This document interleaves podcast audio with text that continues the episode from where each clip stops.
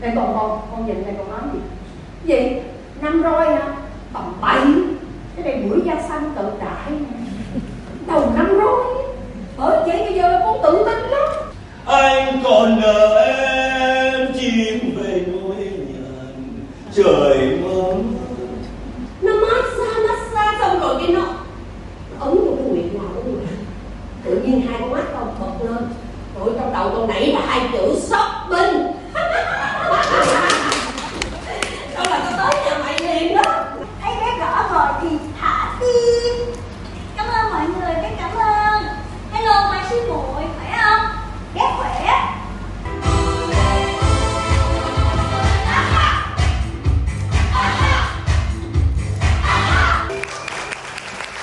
Thưa quý vị, mình nói chuyện mình có cách thể hiện khác với những vở diễn thông thường khi các nhân vật chủ yếu chia sẻ những câu chuyện của riêng họ.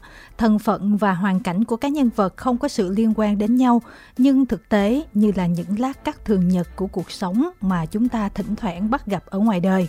Ai còn lạ gì với chuyện một phụ nữ ở độ tuổi có thể làm bà ngoại, bà nội, nhưng sẵn sàng cặp kè với một chàng trai nhỏ hơn gần 20 tuổi để khỏa lấp nỗi buồn sau ly hôn. Đâu ai còn ngỡ ngàng với chuyện một doanh nhân thành đạt nói đạo lý trước công chúng, thể hiện sự hạnh phúc của gia đình, nhưng phía sau đó thì cặp kè với hàng loạt cô bồ nhí. Cũng không ai cảm giác xa vời với một phụ nữ đã hết lòng với chồng từ những ngày đầu quen nhau, để rồi khi thành công thì người chồng ngoại tình ngay trước mắt, mà rồi vẫn phải nhắm mắt làm ngơ và chịu đựng vì không muốn phơi bày sự thật trần trụi trước mọi người.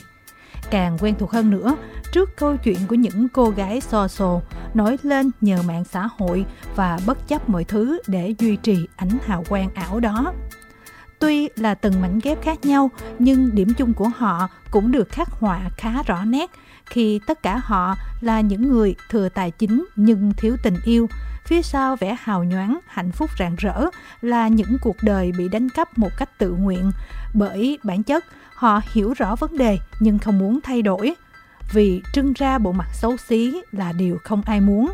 Họ có nhu cầu được kể chuyện, được lắng nghe, nhưng lại không đủ dũng cảm để đối diện với thực tế khắc nghiệt. Để rồi sau những phút giây ngắn ngủi được trải lòng, họ lại tiếp tục lao vào vết xe đổ như những con thiêu thân. Trong vai trò tác giả kịch bản, đạo diễn và kể cả đóng vai cây đèn đường của vở Mình nói chuyện mình, đạo diễn Đoàn Khoa chia sẻ về thông điệp của vở diễn. ai cũng có một nhu cầu cần nói để chi để giải tỏa nhưng mà ngược lại mình lại không lắng nghe đó là cái bi kịch của mình, chính mình là sao? Mình muốn giải tỏa nhưng mà bây giờ có ai lắng nghe mình không? Chuyện đó rất quan trọng, bởi vì lắng nghe nghĩa là một cái sự chia sẻ. Bốn nhân vật này đều cần một người lắng nghe họ thôi, để họ trước nhưng mà ngược lại, họ có lắng nghe người ta không? Đó là một câu hỏi để mà cái người khán giả họ cảm nhận chuyên trị những vai khó nhằn ở nhiều mảng, từ sân khấu cho đến truyền hình lẫn điện ảnh.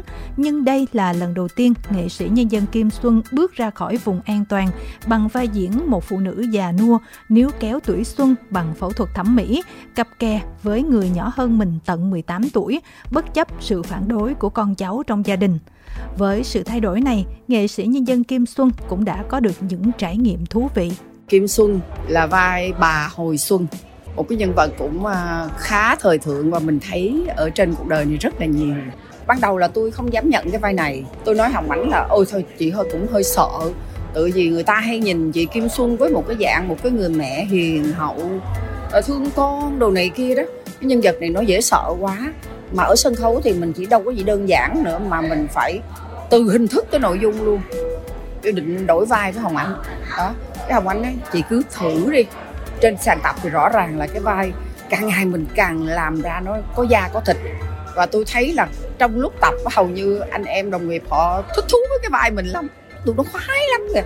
Thành ra mình mới nói à té ra một cái mảnh đất mà mình cày một cách đúng nè. Mình ờ, bón phân cho nó chính xác thì nó sẽ nở những cái đóa hoa rất là đẹp. Nếu chỉ nghe qua ba chữ kịch thể nghiệm và tựa đề vở diễn Mình nói chuyện mình thì ắt hẳn nhiều người sẽ cho rằng đây là một vở kịch khó xem, khó cảm thụ. Tuy nhiên, thực tế thì ngược lại, hầu hết khán giả xem những suất đầu tiên đều cho rằng vở này khá dễ hiểu, có nhiều chi tiết hài hước lẫn xúc động và phản ánh được thực tế của cuộc sống một vở kịch mà khán giả coi xong thì chắc chắn sẽ có nhiều suy ngẫm ờ, qua câu chuyện của mỗi nhân vật đó với lại là cái cách thể hiện của đạo diễn cũng rất là mới mẻ và đem cho người xem suy ngẫm sau khi xem vở kịch này. Chắc chắn là sẽ suy ngẫm rất là nhiều. Ấn tượng về thị giác thoảng có những cái ánh đèn nó hơi chói mắt một xíu nhưng mà em thấy là ánh sáng âm thanh ấn tượng.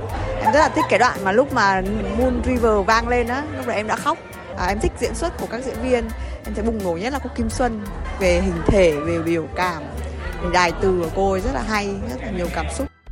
Trước khi đến đây ấy, thì em nghĩ là khó xem. Em còn sợ là mình không hiểu. Nhưng khi xem xong thì em thấy là nó không đến mức như thế. Chỉ là cái cách thể hiện nó hơi lạ nhưng mà thật ra cái câu chuyện cái chất liệu này nó vẫn rất là đời thường. Nó gắn với rất là nhiều cái vấn đề của xã hội bây giờ. Mà người xem có thể hoàn toàn tìm thấy bản thân mình và những người xung quanh mình ở trong từng nhân vật với sự ờ, tiết chế về diễn viên cũng như là tiết chế về ờ, bối cảnh ờ, chi phí hay là về những cái gọi là hình thức ấy thì khá là tiết kiệm nhưng mà một cái cách nào đấy thì cái phần chính cái tinh thần cái tư tưởng của cái việc mà mỗi người kể cái câu chuyện của mình thì cũng đã được đạo diễn khoa thể hiện rất là chọn lọc và nỗ lực trong Mình nói chuyện mình, nghệ sĩ Hồng Ánh vừa tham gia với vai trò diễn viên, vừa là nhà sản xuất. Toàn bộ chi phí cho vở diễn này đều do chị đầu tư với một mong muốn là làm cho thị trường kịch nói tại thành phố Hồ Chí Minh đa dạng hơn và khán giả sẽ có nhiều sự lựa chọn hơn. Tuy nhiên, chị cũng cho rằng sự thể nghiệm đơn lẻ như thế này cũng sẽ khó đi được đường dài nếu không có sự đồng hành chung tay từ phía các cơ quan chức năng thay đổi một cái thói quen của khán giả hay là một cái thói quen của ai đó là điều vô cùng rất là khó. Và anh nghĩ là không thể nào mà mình thay đổi trong một hai vở kịch thể nghiệm đâu. Giá như ờ, cái loại hình này nó sẽ được nhận cái sự hỗ trợ từ các cấp quản lý của ngành á cùng với ờ, xã hội hóa của tư nhân để mà chúng ta làm thành một cái chuỗi nó liên tục nhiều hơn. Vì khi mà mình xem có thể một hai vở đầu người ta sẽ cảm thấy ờ, dội ra có thể không hiểu nhưng mà nếu như mình được tiếp xúc nó thường xuyên hơn thì từ từ mình sẽ mở ra và người, sẽ tạo được cái thói quen. Có thể người ta thắc mắc, nhưng mà nếu ai thực sự yêu sân khấu, người ta sẽ đi tìm hiểu, tìm tòi để trả lời cho cái thắc mắc đó của mình. Và đây như một hai vở nó khơi gợi lên rồi cái nó chìm luôn vào cái quãng rất là dài thì mình lại phải xây dựng lại cái thói quen đó từ đầu thì nó rất là khó thành ra anh nghĩ là với một mình cá nhân, một vài cái dự án tư nhân không thì chắc là sẽ không có tạo được một cái thói quen như vậy cho khán giả đâu, mà mình rất là mong từ cái vở này. Nếu mà mang đến một cái hiệu ứng tốt á, thì sẽ có rất là nhiều những cái người đồng nghiệp của mình sẽ bắt đầu sẽ, có thể sẽ không đưa những cái sự sáng tạo mới trong từng cái cảnh. Đó, cũng đã là một cái điều mình rất là thích rồi, rất là vui rồi và chắc chắn nó phải là như vậy để nếu như mình còn phải thay đổi và muốn cái sân khấu của thành phố Hồ Chí Minh nó có nhiều khán giả hơn. Với mục đích ban đầu là thăm dò thị hiếu khán giả nghệ sĩ Hồng Ánh không đặt nặng về doanh thu của mình nói chuyện mình. Tuy nhiên, việc trải nghiệm này có thể kéo dài đến đâu thì còn phụ thuộc vào sự ủng hộ của người xem và khả năng PR, marketing cũng như là nhiều yếu tố khác nữa. Có lẽ vì vậy, bên cạnh việc biểu diễn tại nhà hát thực nghiệm trường múa thành phố Hồ Chí Minh thì Blue Productions cũng có ý định mang vở diễn đến nhiều nơi hơn, ví dụ như là các trường học hoặc là các trung tâm văn hóa. Nghệ sĩ Hồng Ánh cho biết thêm với mình thì đây không phải là một cái quá khó để xem, để cảm. Đó thực sự là như vậy. Đó là cũng một cái mà mình muốn hướng tới ờ, khán giả số đông nhiều là như vậy đó. Nhưng mà rõ ràng là nó vẫn không kể theo một cách thông thường, là mình tả thực nó vẫn có kết hợp rất là nhiều những hiệu ứng khác về thị giác, về âm thanh, đó, và về sự tính ước lệ.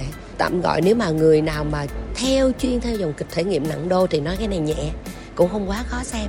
Nhưng mà với khán giả mà quá quen thuộc với thể loại sân khấu kịch nói truyền thống thì sẽ thấy nó là một cái nét khá mới cái đối tượng đến xem kịch cũng sẽ, phần lớn là đối tượng khán giả đâu đó trong cái khán giả trẻ mình cũng có, khán giả trung niên cũng có.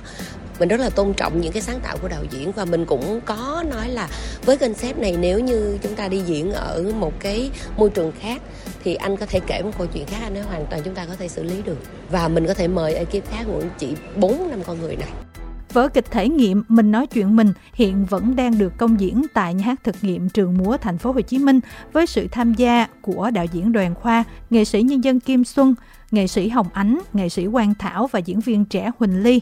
Quý vị quan tâm, chúng ta có thể lên fanpage của Blue Productions để mua vé.